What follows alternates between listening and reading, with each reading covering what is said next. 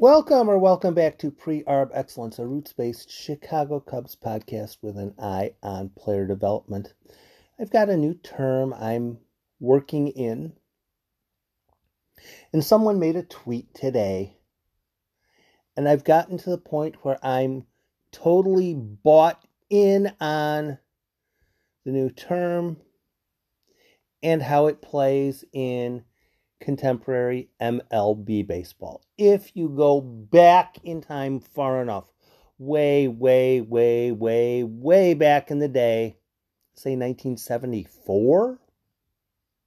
I'm just pulling that year. You you can go back further than that, and that applies even more.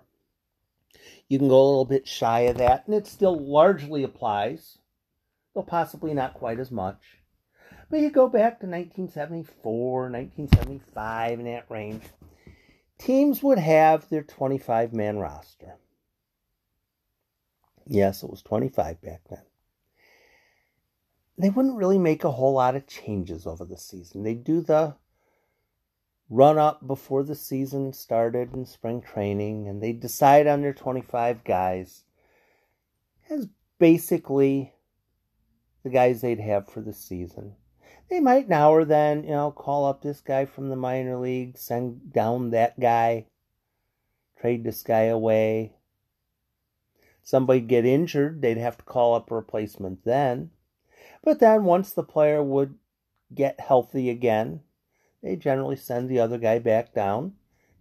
And pitchers weren't um, toggled on and off the ten, uh, the injured list nearly as much then. Pitchers were sorry, you have to pitch. You have to pitch. We need you to pitch. But my arm's a little bit sore. Well, we need you to pitch. That was the mindset back then. Teams didn't really have that much depth, offensively or defensively, in the organization generally. The Dodgers did. number of teams did, but usually it was more along the lines of these are your 25 guys, and you'd go through a season with, I don't know, 11. No, you'd go through a season with about 15 or 16 pitchers for the entire year. 15 or 16 pitchers for the entire year. You'd have 10 on the roster. Then you'd have a couple guys that, you know, the guy gets injured, you call up somebody. Late in the season, you call up somebody. But most of the time, the guys that are on the roster were the guys that were on the roster. It's totally different now. It's entirely different now. There is a constant expectation that someone in the minor leagues might be ready to replace or push for time or something like that. Good teams, bad teams, deep teams, thin teams, any kind of team now. Sounds like a Armour hot dogs ad. Yeah, good, skinny kids. Da, da, da, um, everybody uses their bench, their organizational depth now. And now everybody trades in at least one way, shape, or fashion before the deadline because teams are deeper than they used to be. They've become deeper than they used to be because they have to be deeper than they used to be. Organizations now is compared to even 20 years ago. Quite a few more transactions. You you can have a team Cubs have been there a couple times this year where like 5 days out of 6 you're making a roster move this guy getting put on the 10 day disabled list, this guy getting called up from AAA because last night the bullpen needed to go seven innings. Since this one specific reliever got used two innings in relief, he's not going to be able to go today. So he was either sent down or placed on the injured list. Someone else brought in, and now we have the full bullpen again. Teams use their pipeline depth quite a bit more than they used to. And it doesn't matter if the team has a lot of depth, it doesn't matter if the team is successful or not.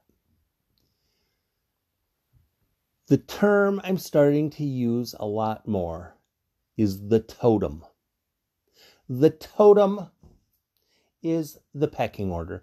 Now, it's not a direct pecking order as far as the fans saying, I like this guy, I like this guy, I hate this guy, I like this guy, I like this guy. That's too binary. Too binary. The totem is more along the lines of the guys up toward the top of the totem are the guys who you can expect to be around a while. Let's roll it back to 2017, 2018. The guys on the top of the Cubs totem. You knew Kris Bryant was going to be around for a while. You knew Anthony Rizzo was going to be around a while. Willson Contreras, Javier Baez. You knew the guys that were going to be around for a while. And then then you had the guys who, well, they're probably going to be around for a while. Probably. Then down at the bottom of the totem, you'd have the guys who, well, if there's going to be a roster move, if someone is going to have to get designated for assignment, going to be one of these guys. It's not based on fan popularity. If it were based on fan popularity, Jason Heyward probably would have been done away with a while ago. The totem is based on, I see two totems, two totems, one of them pitchers, one of them hitters. I really can't escape the concept that pitchers and hitters are evaluated differently, assessed differently. In my player ranking days, I would break it down even further and have one for relievers and one for starters. But I think for now, in the Cubs system, you have two totems. One of the hitters that are going to be around a while. Well, let's face it, looking at this Cubs roster, Willson Contreras is at the top of the totem. Patrick Wisdom is at the top of the totem. Jason Heyward's at the top of the totem. I really think Ian Happ is still at the top of the totem. A lot of people have some problems with him. A lot of people have concerns with him. Da da da, whatever. But the guys at the top of the totem are the guys who are not day to day sweating their existence. On the pitching side, I think Manny Ramirez is up toward the top of the totem. You have guys down toward the bottom of the totem. Uh, Michael Rucker, Jake Jewell. If someone were to become available, it very well might be a pitcher for pitcher swap. It very well might be a hitter for hitter swap if the Cubs decide. For instance, if the Cubs claim Kevin Padlo, they might be more prone to letting go of a hitter. After all, in effect, in effect, though not in action, the Cubs called up Michael Hermosillo, and 24 hours later, Johneshwy Fargas, was designated for assignment. It wasn't a player for player in that there the Cubs needed um another pitcher at the time. Cubs went with uh geez, who even got it was a pitcher who a, a pitcher uh was it Kyle Ryan for Hermosillo? You guys are yelling at your phone. Uh and it was Adrian Sampson added to the 40 man roster when Fargas was designated. So it's not necessarily on the day of, but more of a trend. And the trend is what I'm trying to look for. When you put together your totem, when you put together your totem, this is a completely rhetorical question. When you're putting together your totem, who are the guys the three or four pitchers, the two or three hitters that you think are probably the most in danger of getting designated for assignment. Because really, somebody was talking about today on Twitter how much they would like Yankees fans. Um, how much they would like to see the Yankees Tampa series at the end of the season be a situation where the Yankees and Tampa are tied at the end of the season and they have three games playing for the division title. I said I'd love it to happen. I'd love it to happen because as long as teams play games that matter, as long as teams play games that actually matter, they need to win this specific game or else it negatively impacts their postseason chances, their chances in the postseason, if not their chances of making it to the postseason. You get down to a best of three between those two teams, any two teams. It's going to be fascinating, and teams are going to look at those games more importantly. It's going to be that much more important for them to have their full squad ready to go. Full squad, full complement of players. I said I'd love it. My team is horrible. My team is doing horribly this year, the Cubs. And if the Yankees and the Rays actually have to play through 162 games, if the Yankees and the Rays have to play through 162 games, run through the tape at the end of the year, the Yankees and the Rays are going to have decisions to make because teams aren't keeping pitchers healthy. Teams aren't keeping pitchers healthy for whatever reason. And the Cubs are greatly benefited from an organizational standpoint. The lower they are on the record side, the higher up they are on the waiver wire pickup list. And right now, that's that's a large part of the season. Right now, that's a large part of the season. The other team just designated this guy for assignment should the Cubs place a waiver claim. And that's when you look at the totem. You look at the guy at the bottom of the totem. The guy at the bottom of the totem is the question. It's not a case of I'm looking dismissively at the guy at the bottom of the totem the two weakest pitchers, the two weakest hitters, whoever they would happen to be at the time. It's not that I'm looking at them dismissively. It's not that I'm looking at players from other organizations with wild eyed optimism that they will be fantastica for the next umpteen years. The goal in the situation the Cubs are in right now. Right now, a decent part of the season is assessing who's available. Who on the other team is available. Who on the other team is now has now been designated for assignment. Kevin Padlo, what's the um didn't write down the other guy's name. The pitcher was it Martin? Uh, the guy who pitched four innings of shutout ball against Baltimore in a blowout. Um, and then got designated for assignment. Assessing the Cubs totem, assessing the guys at the bottom of the totem. What are the realistic expectations that this guy could be of value on into 2022 and beyond? 2022, 2023, 2024 if this guy is basically showing not his number, not his uh, earned run average, not his whip, not his innings to you know hits innings pitch. Now, does this guy look like he is a reasonable long term gamble? The guy at the bottom of the totem, does he look like a reasonable gamble? The hitter at the bottom bottom of the totem. Johneshwy Fargas was that. Does this guy look like a realistic long term legitimate keep? If yes, you respond one way. If no, you respond another way.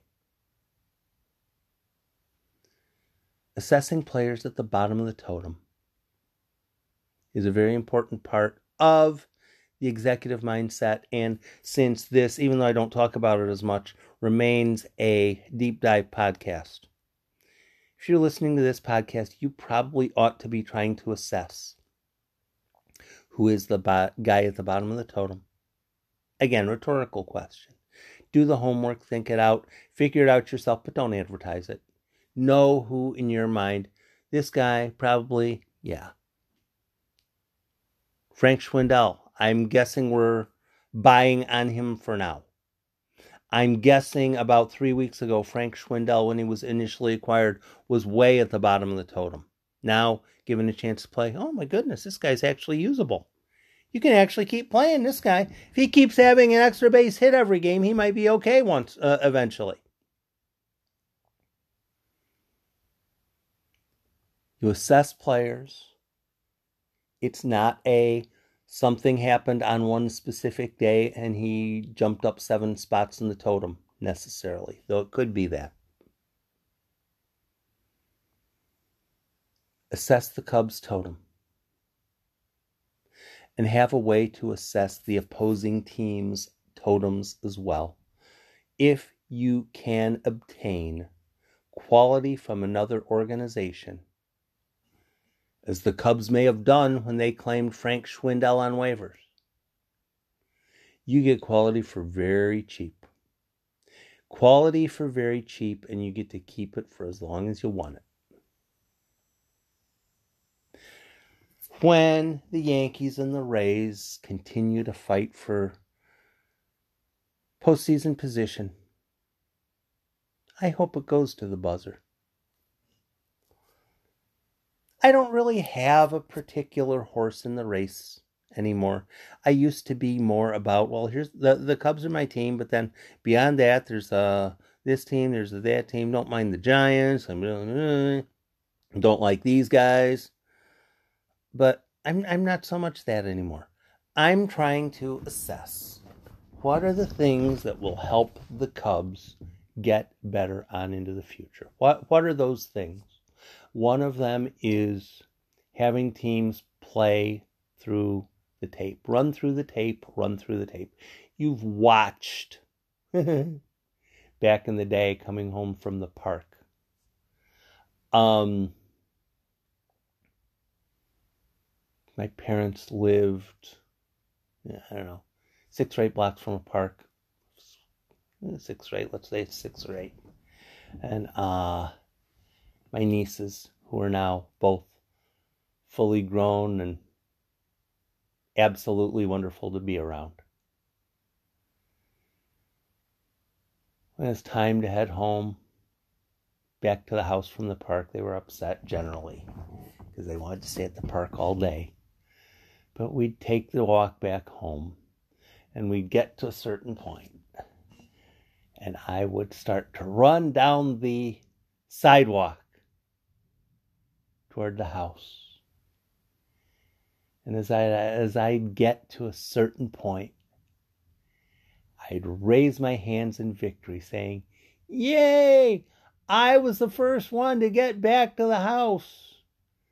And I'd slow down. And my nieces would run and catch and pass me. I deliberately did not run through the totem. I encouraged them to do so. They've done pretty well at it. Um, I hope the competing teams, the Dodgers, uh, the the Dodgers and the Giants, heck, the wild card teams in the National League, Padres. I haven't checked to see what they've done with Jake Arrieta yet today, if they've done anything, but I want to see what decisions are made. I want to see teams that are competing have hard, hard decisions to make before the season ends. Do we want to keep this guy or do we want to keep this guy? Who's at the bottom of our totem? Says the competing team. Because when it gets to that point where you have a number of games remaining and you have to make that hard decision, do we activate this player who can possibly help us reach the playoffs? Sometimes the answer will be yes. You activate the guy who's going to help the team make the playoffs. Now, who do you designate for assignment? Who do you let go? Who is at the bottom of your totem? And as they have to make tough decisions, the Cubs can possibly benefit.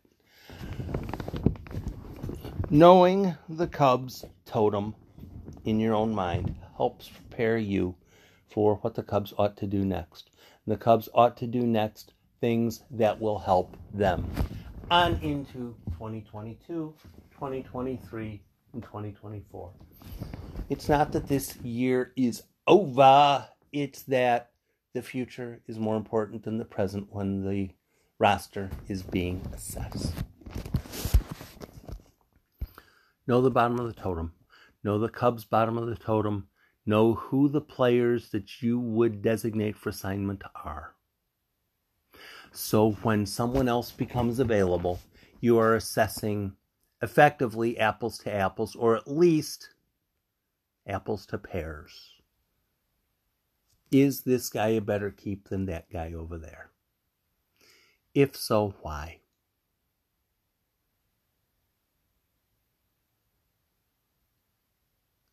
The decisions the Cubs make for a lot of people are incidental. For a lot of people, it ends up being I've never heard of this guy.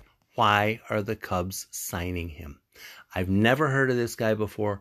Why are the Cubs letting go of a guy who I am familiar with?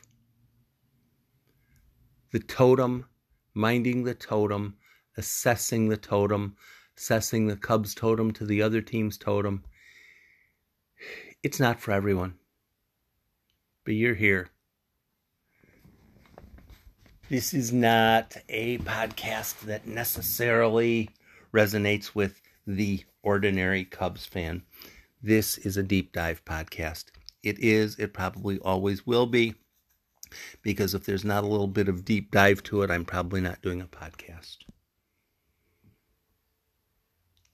Get better at assessing which players the Cubs might be dismissing and why you should assess that player over or beneath players that other teams designate for assignment, place on waivers, and possibly make available to the Cubs. Do you place a waiver claim when someone gets designated? Right about now, that's the most important deep dive question going. Thanks for stopping by. Have a nice day. Be safe and be nice to others.